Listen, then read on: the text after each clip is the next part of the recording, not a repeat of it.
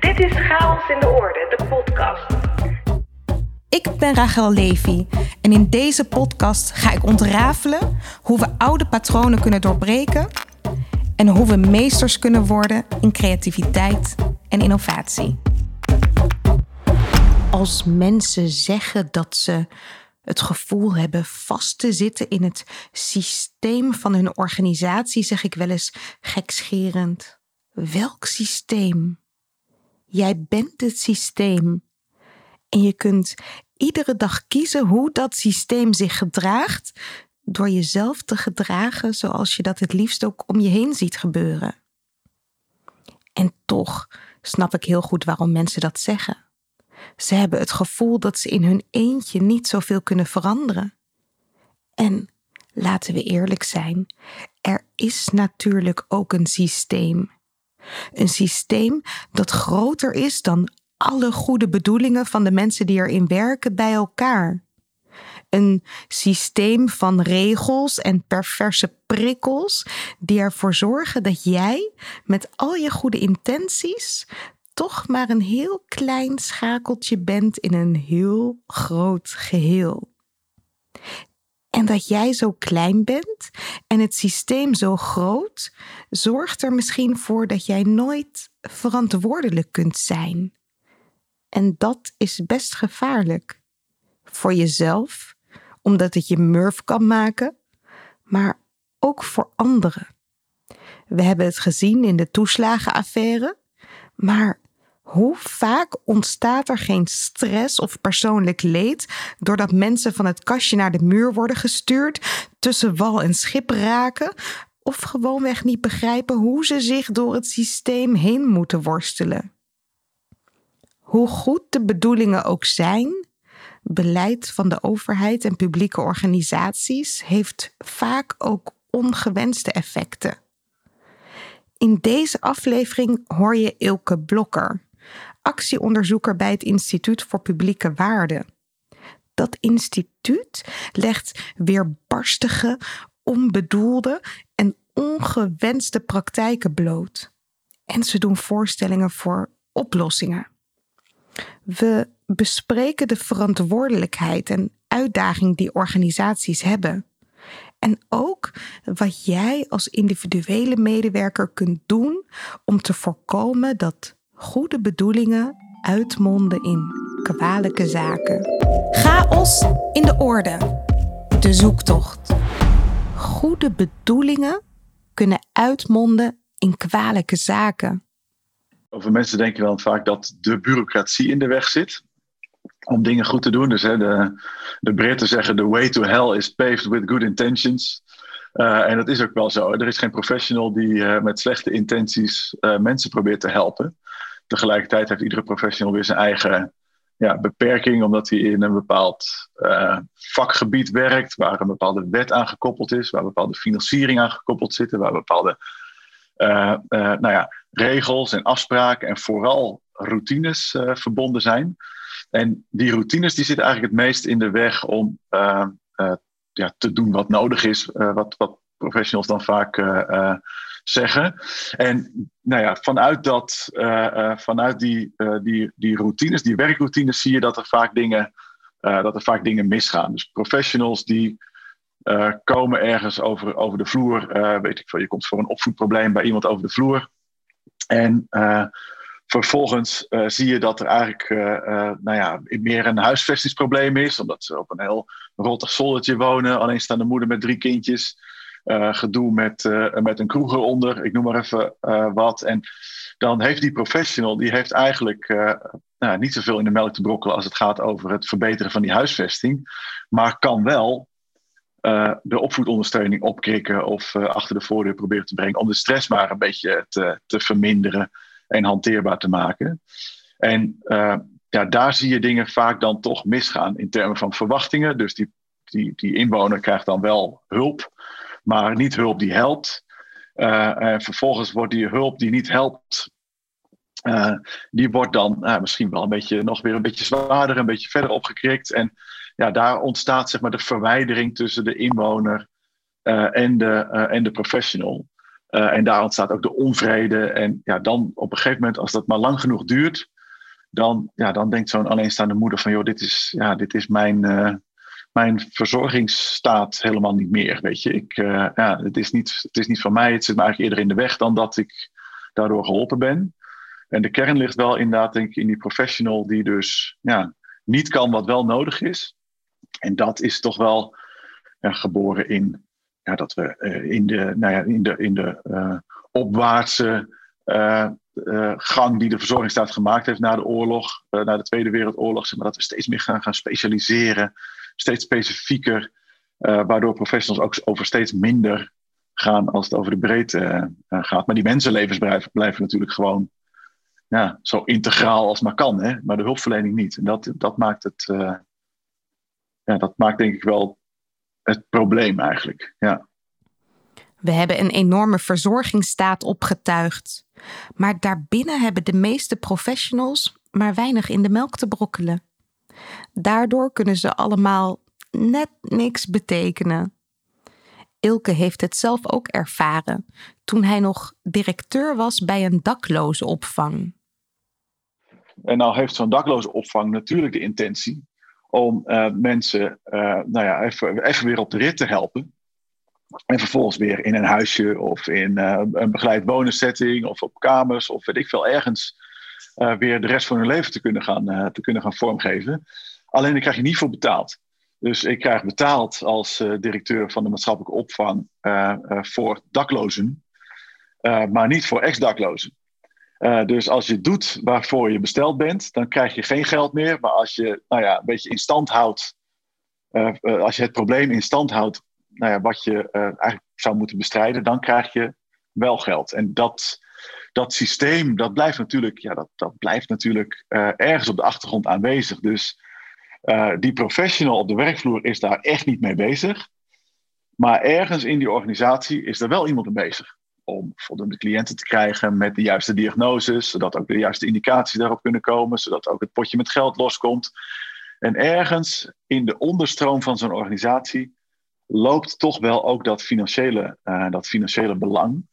En uh, als dan de werkroutines daar ook op ingericht zijn, en, ja, dan, dan blijft dat wel zo. Uh, dan blijft dat wel zo werken. Dus als je kijkt naar de multiprobleemhuishoudens, die kosten per jaar ongeveer 12 miljard. Uh, daarvan zeggen we, ja, dat zijn maatschappelijke kosten, dus hoe minder, hoe beter. Maar dat is niet zo voor degenen die die 12 miljard gebruiken om hun organisaties te runnen. En daar zitten gezinnen achter. En het is ook opportun om als organisatie te denken, ja, ik wil goed voor mijn personeel zorgen. Dus ik wil dat het personeel aan het werk blijft. Ik wil het, weet je, dus dat speelt ergens in de onderstroom altijd mee. Die perverse prikkels die zijn niet op de, die zitten niet op de voorgrond, maar wel op de achtergrond.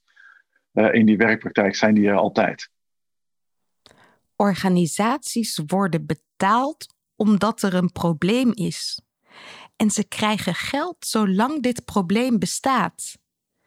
En duidelijke kaders die gekoppeld zijn aan dat geld.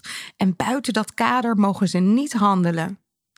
Daardoor richten de meeste organisaties, afdelingen en professionals zich vooral op dat ene wat ze wel mogen doen.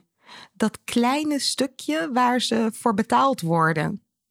En zonder dat ze dat willen, worden ze daardoor deel van het probleem in plaats van de oplossing. Professor uh, organisatiekunde, noem ik het maar eventjes, Chris Argyris, is een Amerikaanse, uh, Amerikaanse professor. Die uh, heeft het altijd over defensieve routines. En defensieve routines zitten in iedereen. en die zijn overal aanwezig, maar mensen zijn zich er niet zo heel erg bewust van. En defensieve routines die kunnen dus gaan over geld en perverse prikkels. Maar die kunnen ook gaan over meer inhoudelijke dingen.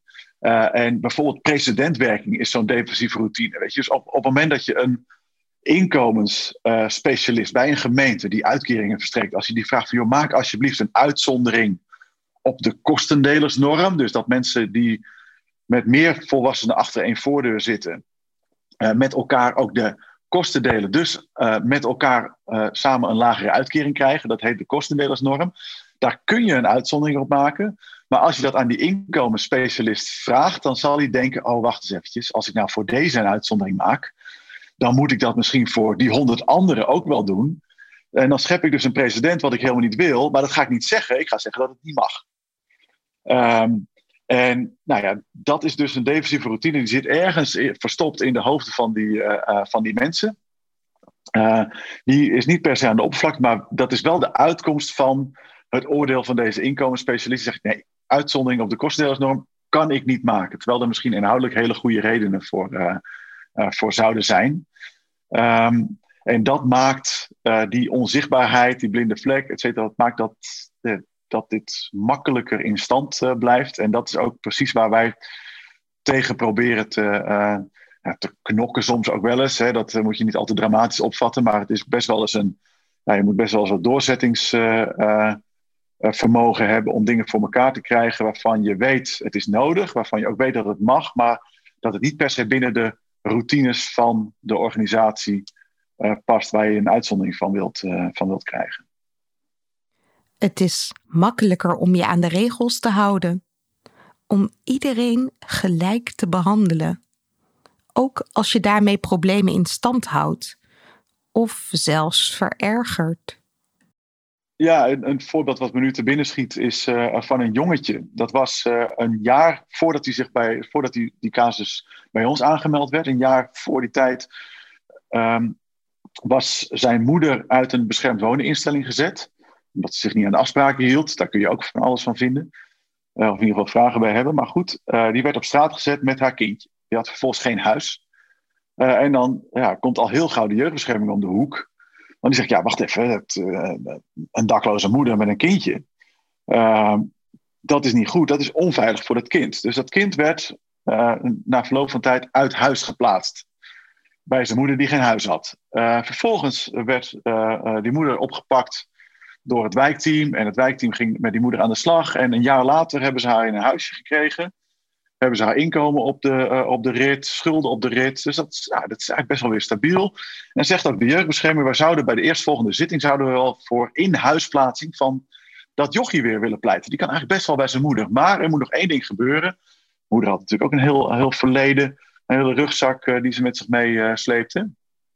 we willen graag dat deze moeder een intensief traumatraject gaat volgen, zodat ze ook zodra dat jochie weer thuis komt wonen, echt ook emotioneel ja, maximaal beschikbaar is voor het kind. Hè? Dus dat ze ook echt voor het kind kan zijn en nou ja, uh, dat ze zich op de opvoeding van haar kind kan, uh, kan focussen in plaats van het verwerken van haar eigen uh, verleden.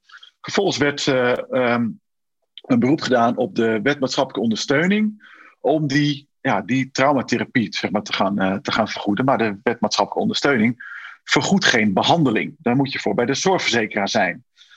Uh, dus die moeder ging naar de zorgverzekeraar. Alleen die behandeling die die moeder nodig had, die was niet ingekocht door de zorgverzekeraar, omdat deze moeder ook een lichtverstandelijke beperking had. Heeft nog steeds natuurlijk. Uh, en dan moet je uh, bij andere instellingen zijn. En die instellingen die zijn niet ingekocht in het kader van de zorgverzekeringswet, maar in het kader van de wet langdurige zorg. Dus die behandeling is wel beschikbaar, maar achter een ander loket. En voor dat loket had deze moeder geen indicatie, want ze had geen indicatie wet langdurige zorg. En dan blijft die moeder dus bestoken van de behandeling die er wel is, maar die niet voor haar beschikbaar is, omdat zowel de wet langdurige zorg als de wet maatschappelijke ondersteuning, als de zorgverzekeringswet niet kunnen vergoeden wat zij wel nodig heeft. Omdat ze de indicatie niet heeft, omdat het niet is ingekocht en omdat de wet er niet over gaat. En dan zijn er dus in potentie met een beetje goede wil drie potentiële financieringsbronnen voor één ding. En je krijgt het van alle drie niet, omdat ze naar elkaar verwijzen. Met als gevolg dat Ruben langer uit huis geplaatst blijft, omdat die traumatherapie niet gevolgd is. En moeder dus niet maximaal beschikbaar kan zijn voor dat jochie. En die uithuisplaatsing, weten we allemaal, die is onbedoeld. Ook van de jeugdbescherming, zeker van die moeder, ook van de wijkcoach. En toch is dat de uitkomst van het systeem als we die routine niet weten uh, te beïnvloeden ten gunste zeg maar, van deze situatie. Begint het je te duizelen? Eigenlijk komt het neer op één simpel principe. Een moeder wordt door instanties van het kastje naar de muur gestuurd, omdat iedereen met wie ze te maken krijgt een defensieve routine heeft. Ik ga er niet over. Ik kan geen uitzondering maken. Meld je maar bij een ander loket.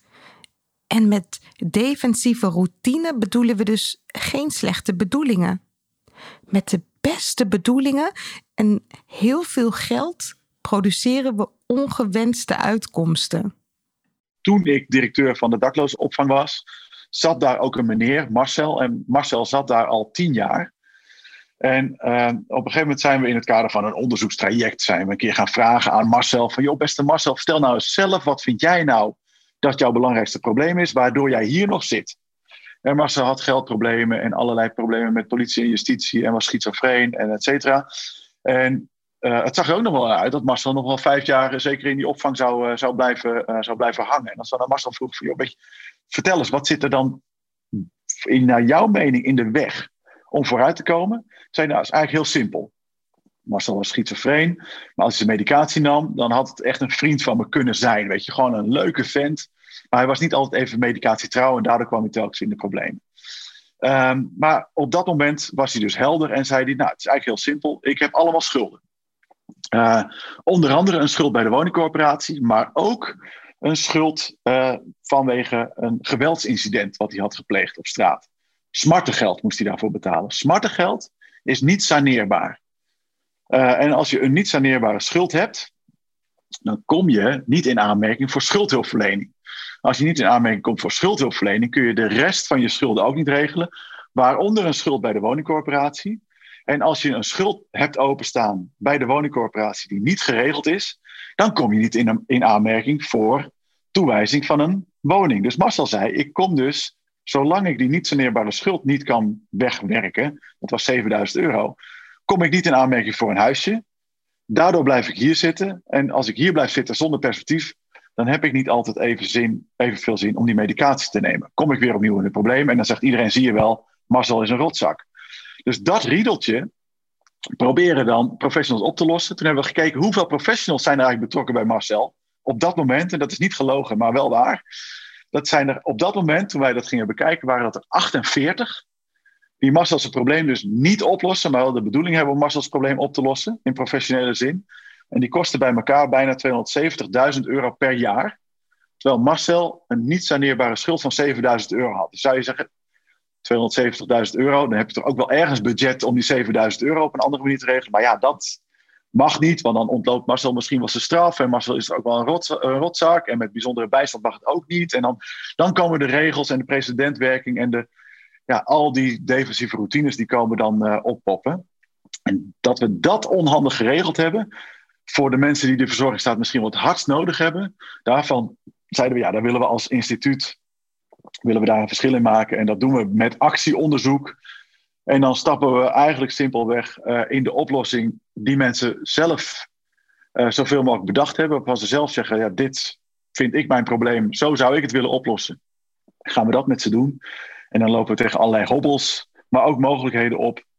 Uh, en dan gaan we dat proberen te regelen. En daar leren we heel veel van. En dat geven we terug aan gemeenten, zorgverzekeraars en uh, Rijksoverheid. Om dat systeem van onderaf telkens te verbeteren. Dat doen we eigenlijk als, uh, als IPW.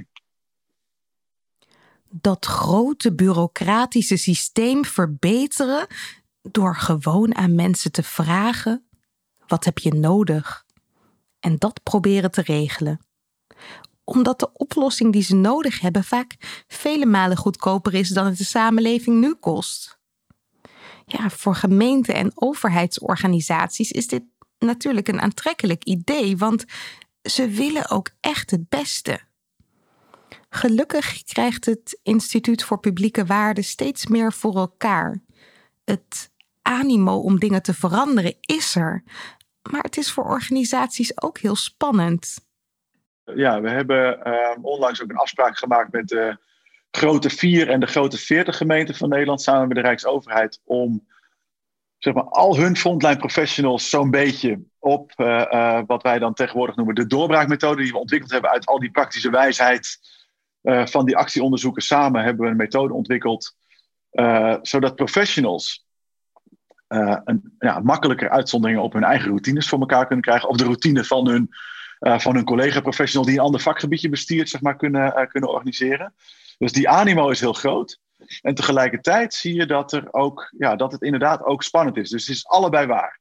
Gemeenten zijn heel erg op zoek. En de Rijksoverheid weer eigenlijk ook in die agenda van die gemeente. Die, ja, moeten transformeren. Meer maatwerk. Iedereen wil wel maatwerk leveren. Alleen maatwerk leveren op het moment dat het er niet is, is ongeveer het moeilijkste wat er is. Als het, ja, omdat het niet in dat systeem te proppen is. Weet je? Dan duurt het lang en ingewikkeld en hebben mensen meningen over.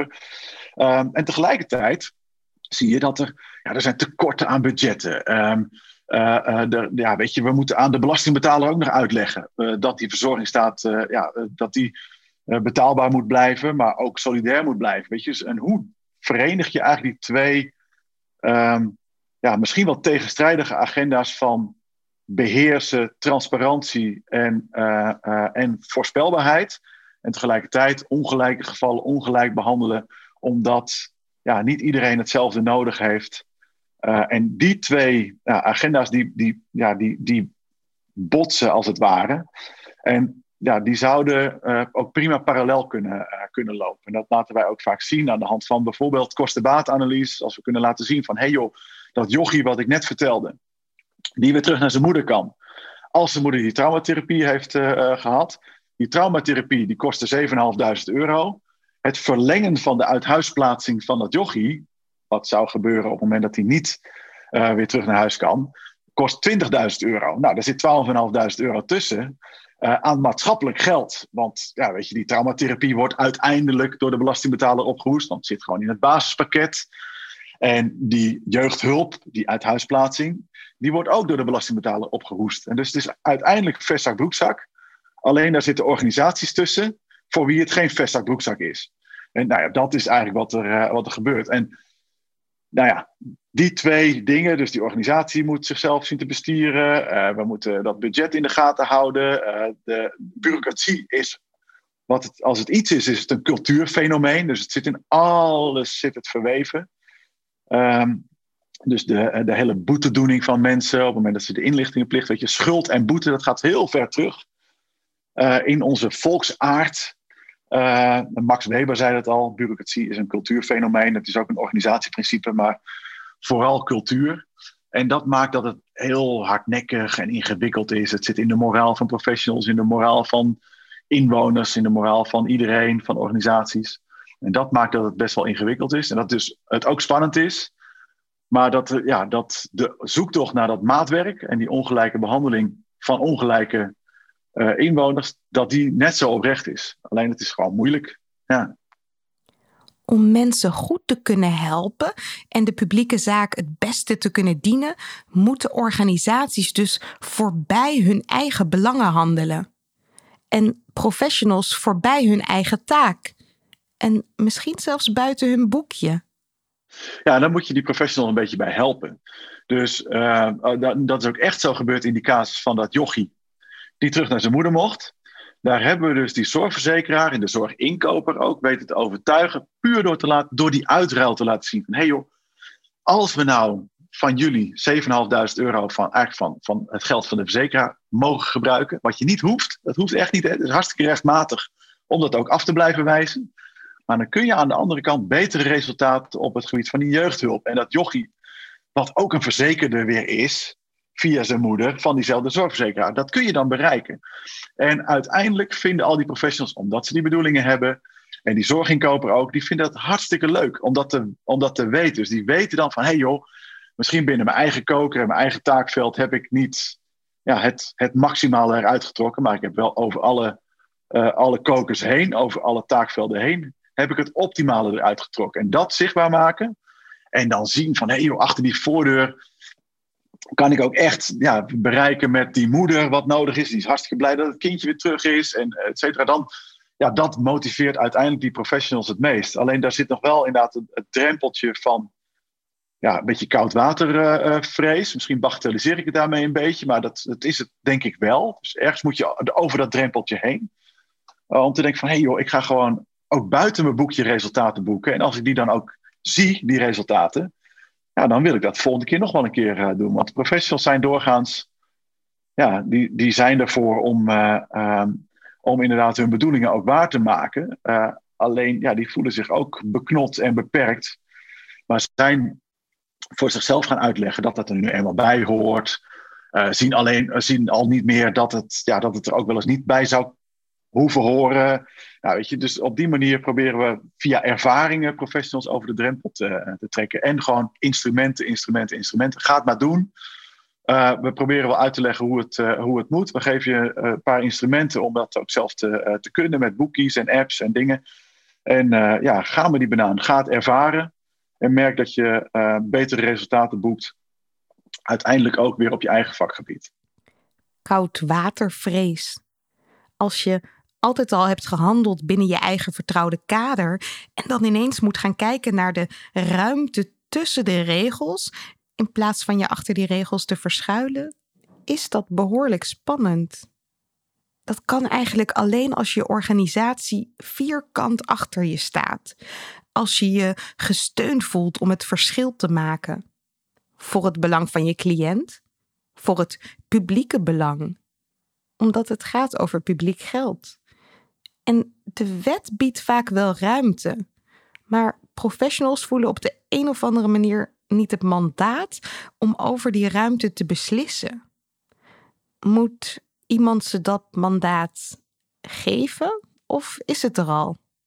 Dat mensen het mandaat niet hebben, is eigenlijk pure onzin. Alleen sinds 2005 zijn we gaan doen alsof als dan complexe problemen, hè, dat noemen we dan complexe problemen. Zo'n probleem uh, dat een alleenstaande moeder op straat staat, bijvoorbeeld met haar kindje. Oh, oh, oh, wat is het complex? Ja, maar niet complex. Geef het mensen een huis. En uh, een beetje budgetbeheer en een beetje moral support. En, uh, en ze is op het droog hoor. Weet je? Dus het is, het is niet complex. We kunnen het alleen niet organiseren. Maar wat we niet kunnen organiseren, hoeft niet complex te zijn. En dan zeggen we, ja, maar als je dat dan wel wil regelen, dan moet je iemand hebben die het mandaat heeft. Alsof, er in, of, alsof mandaten in personen schuilen. Dat is natuurlijk helemaal niet zo. Mandaten zitten in wetgeving verscholen. dus de wet geeft een ieder uh, om te beginnen is het, het mens, de inwoner, uh, het mandaat om bijvoorbeeld nou ja, bepaalde ondersteuning te krijgen. en dat regelen we dan via professionals, om dat een beetje uit te, te lijnen, uit te stekken, want die weten meer en die mogen dat ook beoordelen en zo. En daarmee doen we dan alsof die professional het mandaat heeft. Maar het mandaat schuilt niet in die professional, het mandaat schuilt in de wet. Die wordt uitgevoerd door die professional. En die professional die probeert het zo goed mogelijk te, uh, te doen. En dan zie je dat de Nederlandse wetgeving, dat die eigenlijk veel meer ruimte laat dan de organisatorische routines die we met elkaar allemaal hebben ingericht om het een beetje handig uh, en, nou ja, en, en uitvoerbaar te, te maken. Dus ja, dat, dat, dat, dat spook van dat mandaat, wat er niet zou zijn, dat is er juist wel. Iedereen heeft dat mandaat, want dat schuilt gewoon in een goed plan met een goede onderbouwing. En dat kun je dan gaan uitvoeren met natuurlijk een goede professional uh, en een gemotiveerde inwoner die uh, uh, allebei een team gaan vormen en dan dat proberen voor elkaar te krijgen. Maar mandaat dat in personen zit, dat is, ja, dat is die reinste onzin. Als er ondersteuning wordt geboden in de wet, is dat eigenlijk het enige mandaat wat nodig is om te handelen. En niet alleen de wet biedt ruimte, vaak wil jouw organisatie ook het beste voor inwoners, voor cliënten. Dus alles wat je tegenhoudt zijn de fijnmazige regels. Ja, en die mag je best betwisten. Als je zo'n casus hebt, dus je bent betrokken bij een, uh, bij een, bij een gezin, wat, uh, waarvan je denkt, oh ja, shit, daar zit ik eigenlijk telkens hetzelfde doen. Of daar voel ik van, joh, dat, dat is er eentje. Uh, ga eens opnieuw zitten als het, als het in, je, in je ligt. Zeg maar, ga eens opnieuw zitten met het gezin en vraag eens van: hé, hey, wat, wat denk je zelf dat er in de weg zit? En hoe zou je dat zelf willen oplossen? En zullen we dat voor elkaar krijgen? En uh, weet dan bij voorbaat dat de wet nooit in de weg zit. Alles mag van de wet. Uh, en weet ook dat de organisatie waarin jij werkt, ondanks dat je misschien wel eens het gevoel hebt, dat is niet zo, maar dat is eigenlijk wel zo dat die ook echt oprecht een zoektocht uh, aan het doen zijn naar hoe kunnen we maatwerk, hoe kunnen we voor elkaar krijgen wat wel nodig is, hoe kunnen we slimmer, handiger, beter, hoe kunnen we buiten ons boekje. Dus ondanks dat je het gevoel hebt uh, uh, dat dat er niet is, die ruimte in jouw organisatie, dan is die er eigenlijk wel. Wees dan ook niet bang om het baasje van het baasje te, te benaderen. In een bureaucratie is heel prettig, daar is altijd een baasje. En dat baasje heeft ook weer een baasje, dat is dan wel weer het, het voordeel. En probeer dat eens voor één casus uit te tekenen, voor elkaar te, uh, te krijgen. Um, en ja, kijk ook eens even naar je eigen beroepscode, weet je. Dus als je het over, dit, over dat mandaat weer hebt.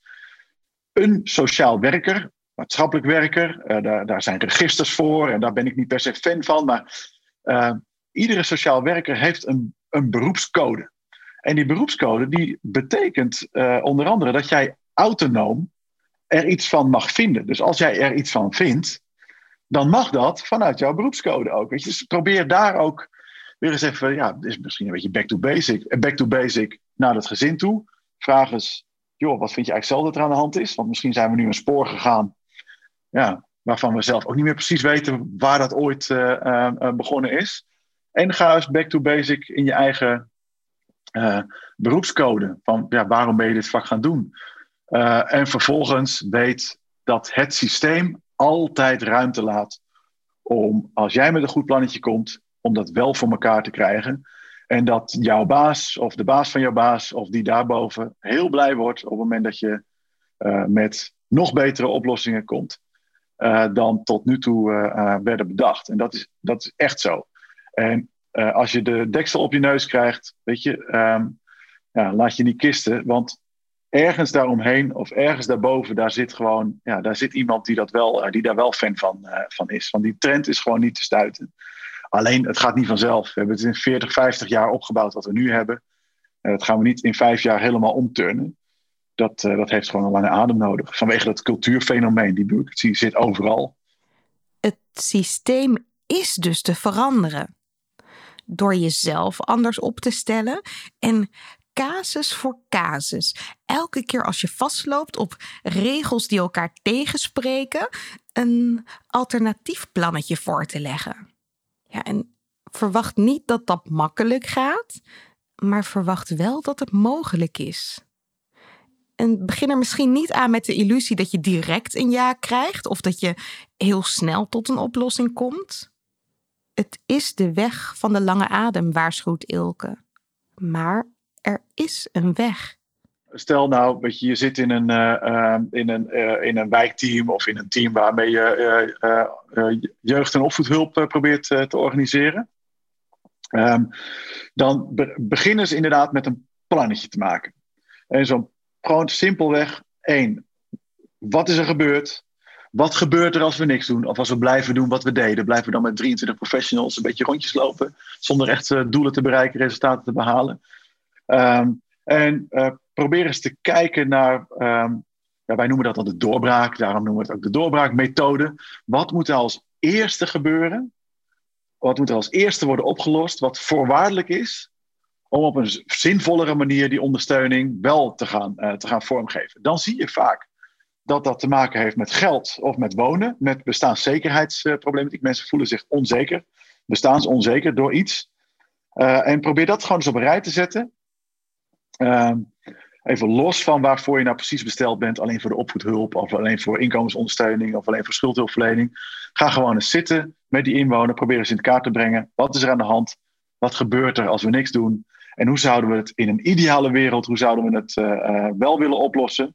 Op een zo logisch mogelijke manier. Dan zul je zien dat je binnen twee uurtjes zo'n plannetje uh, opgetekend hebt, samen met die, met die inwoner. Um, en vervolgens ga je eens kijken van, joh, bij wie kan ik dat plannetje door de, deur, uh, door de deur drukken. Misschien niet in je eigen organisatie, omdat je erachter komt dat er ergens een schuld in de weg zit en jij bent van de jeugdhulp. Bel eens met een collega van de schuldhulpverlening. Of bel eens met de bijstandsconsulent die misschien wel verbonden is aan die inwoner. Van joh, wat kunnen we hiermee, uh, wat kunnen we hiermee doen? Waarschijnlijk is dat een leuk mens. Uh, die ook sociaal professional is. Die denkt van, hé hey joh, wacht eens even. Dat, dat, dat, wist ik helemaal niet, dat dit in de weg zat. Omdat anderen van jou op gebied van opvoedhulp te beter te kunnen fixen, zullen we samen eens een keertje kijken. En zo kom je steeds verder. Dus maak gebruik van, uh, van de logica van het, van het netwerk. Uh, en ja, weet je, bel ook eens een collega op die er gewoon veel meer verstand van heeft. En die, ja, weet je, die collega's zijn waarschijnlijk uh, inderdaad gewoon ook mensen. En die praten terug en die denken mee. En, en als je niet verder komt, dan ga je eens kijken of je via je teamleider, of je bij de teamleider van van die collega die niet mee wilde werken, zeg maar, uh, uh, uh, nou ja, te raden kunt gaan. Want er zit echt wel, ja, de, de, de, ja, de mars naar het maatwerk, zeg maar, die is gewoon niet meer te, te stoppen. Dat gaat door. En ergens moet de wal het schip uh, keren. En dat begint bij jou als professional. Want jij ziet wat je achter die voordeur ziet. Jij ziet dat doormodderen. Jij ziet die 23 professionals. Jij hebt dat gevoel, dit is onhandig. Nou, dan is het ook zo. Nu ben je misschien gewend om met heel veel anderen samen te werken. Je bent tenslotte maar dat ene hele kleine schakeltje in een heel groot geheel.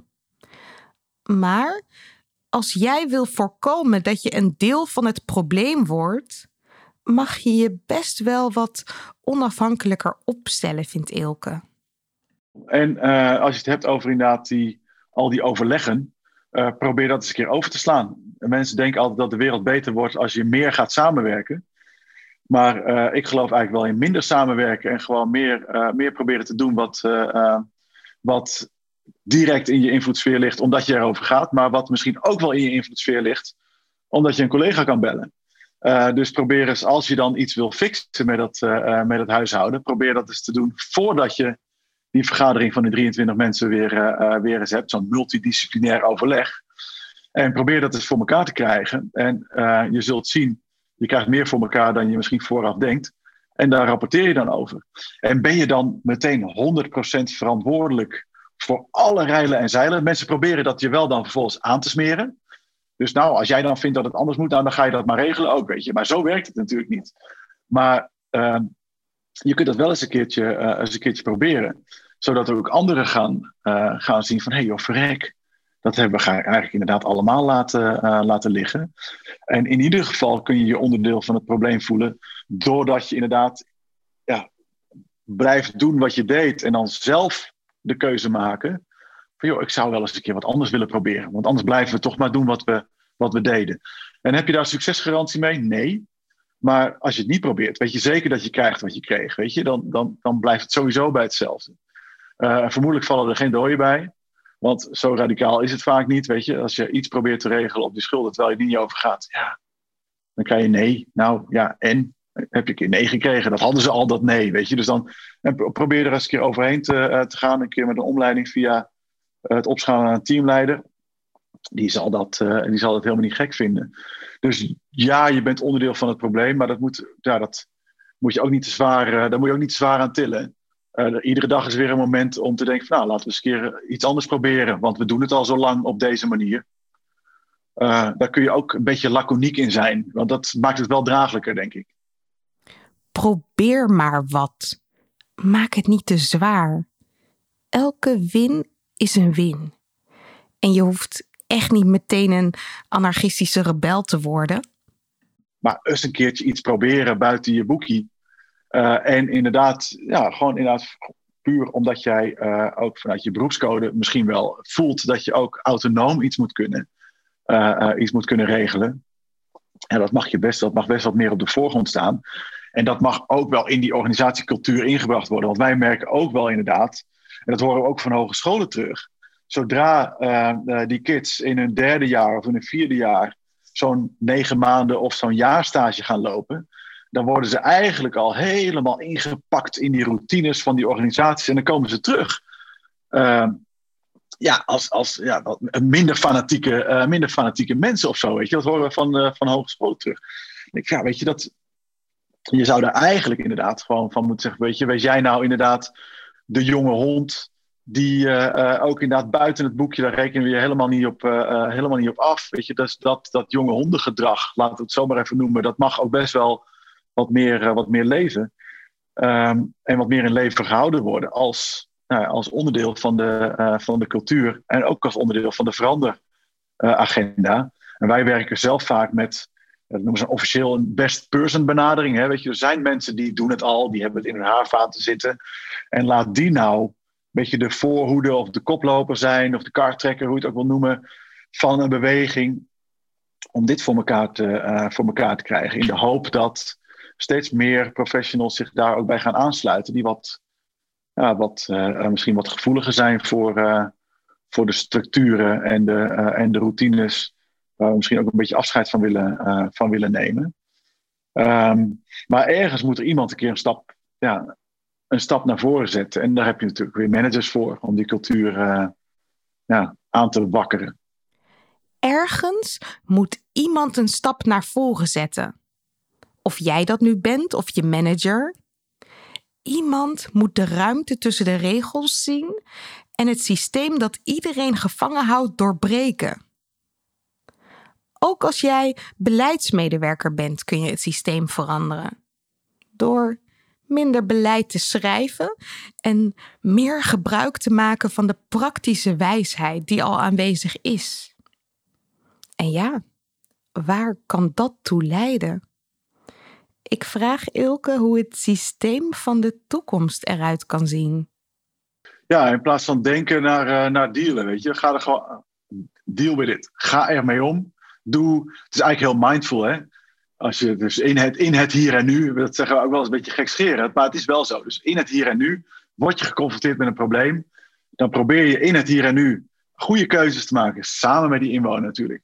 Over uh, waarvan je denkt, ja, dit is echt gewoon ook duurzaam in de toekomst. Maar het kan best zijn dat het volgende week anders is. Weet je, dus dat, uh, ik, daar geloof ik ook wel in. En toevallig zijn een paar collega's van mij nu bezig met het schrijven van een, een pamfletje. Dat heet Het einde van beleid. Want uh, beleid hoeft helemaal niet meer. Zeker niet als het over dat sociale uh, gaat, weet je. Dus daar, ik geloof echt wel in waardegedreven organisaties. Die bestuurder, die moet kunnen zeggen, alle kinderen veilig in mijn stad. Maar dat je dat vertaalt naar beleidsdoelen, die je dan weer naar organisaties vertaalt, en naar professionals, en naar FTE'tjes, en naar dingetjes. En volgens mij is dat dus helemaal niet nodig. Volgens mij kun je daar ja, op een andere manier mee om, wat weer veel meer bottom-up, zeg maar, uh, tot stand moet komen. En dan heb je geen beleid nodig. Dan heb je gewoon ja, actieplannen nodig, of, uh, of, of, of ja, maatschappelijke businessplannen, geef het een naam. Maar in ieder geval, joh, iedere keer weer, oké, we hebben een probleem. We denken, als het gaat over die waarde van die bestuurder, dat als we dit probleem nou eens eerst gaan oplossen, weet ik van, de bestuurder wil eenzaamheid oplossen. Uh, of, weet je, geen mensen meer eenzaam. Nou, waar gaan we eens een keer kijken? Dan weten we uit de literatuur dat uh, een, gescheiden mannen van 40 op de eenzaamheidsgraad uh, veel eenzamer zijn dan ouderen. Maar is dat nou de, de, de doelgroep waar je dan het over wilt hebben? Of, of wil je het veel meer hebben over die ouderen die 40 keer per jaar bij de huisarts komen? Uh, maar dat, dat, weet je, dus uh, um, een beleidsmaker zou denken: ja, wacht even, in de literatuur 40, 45, daar moeten we er ook wat voor doen. Maar die wethouder, die wil sowieso, die heeft telkens over die ouderen, dus daar moeten we wat voor doen. En voor je het weet, ben je de eenzaamheid voor iedereen aan het oplossen. Maar je zou ook kunnen zeggen: oké, die wethouder wil waarde eenzaamheid oplossen. Dan gaan wij eens kijken, waar hebben, we, waar hebben we grip op? Nou, we weten dat er 100 mensen zijn die 40 keer per jaar bij de huisarts komen in die wijk. Nou, dat, dat, dat, zonder dat ze chronisch ziek zijn. Of, nou, laten we daar eens op, uh, op gaan focussen. Dan maak je een plannetje voor die 100 mensen. En als die 100 op zijn, kijk je van, ja, laten we eens naar een nieuwe, uh, nieuwe populatie gaan kijken. Waar we weer proberen het verschil te gaan maken. Waar we dat handelen op een andere manier proberen in te richten. Dus ik geloof heel erg in seriële plannetjes. Dat kan misschien chaotisch aanvoelen, maar je weet wel telkens dat je bezig bent met het oplossen van, van problemen. Um, en ja, dus niet het bestendigen van beleid. Hè. Dat, is, dat is telkens wat overheden proberen te doen. Zo robuust mogelijk beleid maken, waar je vervolgens niet meer van afwijkt. Ja, zo zit de samenleving niet meer in elkaar. Want die samenleving die verandert continu. Dus robuust beleid heb je geen klap aan. Uh, Nassim Taleb, zo'n zo zo beetje goeroe-filosoof uit, uh, uit Amerika, die heeft een heel bekend boek geschreven, De Zwarte Zwaan. Dus dat gaat over de verrassing. De verrassing dat Apple het grootste bedrijf van de wereld uh, zou worden. Uh, niemand heeft dat van tevoren bedacht hoor. Dat is niet gepland. Dat is gewoon zo. Nou, zo zijn er heel veel verrassingen, ook positieve verrassingen. Dat een boek een bestseller wordt, is doorgaans een verrassing. Achteraf zeggen mensen dan, ja, je succes is een keuze. Dat is allemaal gelul. Uh, en dat geldt eigenlijk ook voor, voor ja, misschien wel dit soort organisaties. En daarom, is, daarom zegt hij, allerlei instituties die wij robuust hebben willen vormgeven. De sterkste storm in de buitenwereld kunnen die doorstaan. Ons onderwijssysteem blijft staan na COVID-19. Nee, ons onderwijs zou ten positieve veranderd moeten worden na COVID-19. Veel meer online, veel meer schaalbaar, veel meer weet ik veel. Uh, uh, uh, alleen, ja, we hebben het zo ingericht dat het zo robuust moet zijn. En hij noemt dat antifragiliteit, anti-fragile. Dus zo zouden organisaties veel meer moeten zijn. Dus er is een storm buiten. En dan moeten we niet organisaties hebben die omflikkeren, die fragiel zijn. Nee, die het omgekeerde van fragiel zijn, maar niet robuust. Niet dat ze blijven staan na, uh, na de sterkste storm en precies hetzelfde zijn, want dan zijn ze, dan zijn ze twintig jaar geleden, weet je. Dus ergens op die manier zouden we ook in het sociaal domein kunnen gaan denken. Hoe zorgen we ervoor dat we die antifragiele, die responsieve organisatie vanuit de problemen die mensen gewoon nu hebben, die professionals nu signaleren. Als professionals dat honderd keer signaleren, dan hebben we blijkbaar een maatschappelijk probleem. Maken we een plannetje voor, geven we die professionals de instrumenten die ze nodig hebben om dat te fixen. Zijn die 100 op, dan anticiperen we alweer op de volgende 200 en dan gaan we daar weer iets voor, uh, iets voor doen. Dat betekent iets voor die professional, dat betekent iets voor beleid en dat betekent iets voor ja, dat waardegedreven uh, sturen. Uh, en volgens mij waardegedreven sturen veel flexibeler dan sturen op beleidsdoelen. En dat hebben we ook precies nodig. Chaos in de orde. De zoektocht. Hoe klein je je als medewerker ook voelt in zo'n heel groot systeem, realiseer je dat de mensen die met jou te maken krijgen zich vaak nog veel kleiner voelen. Of ze nu te maken krijgen met een klantenservice waar ze vijf keer worden doorverbonden, uh, maanden moeten wachten op een intakegesprek, brieven niet begrijpen, uh, met 23 verschillende professionals te maken krijgen, of dat ze van het kastje naar de muur gestuurd worden. Toen ik zelf nog ambtenaar was en twee sociale wijkteams aanstuurde, zag ik wekelijks dit soort situaties zoals Ilke beschreef. En de onmacht van onze cliënten, dat werd ook onze eigen onmacht. Zo lastig was het om bij organisaties iets gedaan te krijgen. Laat staan maatwerk. En één ding dat ik leerde is dat mensen zich het makkelijkst verschuilen achter regels als ze met een dossier te maken krijgen. Hè? Een van vele. Mensen steken hun nek uit voor mensen. Daarom vonden wij het ook zo belangrijk om onze cliënten een gezicht te geven. En dat raad ik jou ook aan. Zorg dat je verhalen vertelt, dat je dossiers tot leven brengt. Of als je beleid maakt, dat je je informeert over de verhalen achter de informatie. Want informatie spreekt nu eenmaal niet tot de verbeelding. Het zijn juist de verhalen die het verschil kunnen maken. Verhalen roepen emotie op en laten ook de noodzaak zien om in actie te komen. De oplossingen waar het instituut publieke waarde voor knokt, zoals Ilke zo mooi zegt, zijn simpel. Ja, de uitvoering misschien een stuk minder, maar dat is ook niet zo gek. Want de bureaucratie die in 40 jaar tijd is opgetuigd, verander je niet zomaar binnen vijf minuten of vijf dagen of vijf maanden of zelfs vijf jaar. Maar iemand moet een eerste stap zetten. En misschien ben jij dat. Door een verhaal tot leven te brengen en een plannetje te maken. En misschien raak jij dan wel de juiste snaar om wel iets te veranderen, zodat het systeem werkt zoals het oorspronkelijk bedoeld is. Al is het maar voor één persoon. Creativiteit, innovatie. Het lijkt omgeven door een mysterieuze mist een geheim voor briljante breinen en getalenteerde kunstenaars. En toch, het moet toch voor iedereen toegankelijk zijn?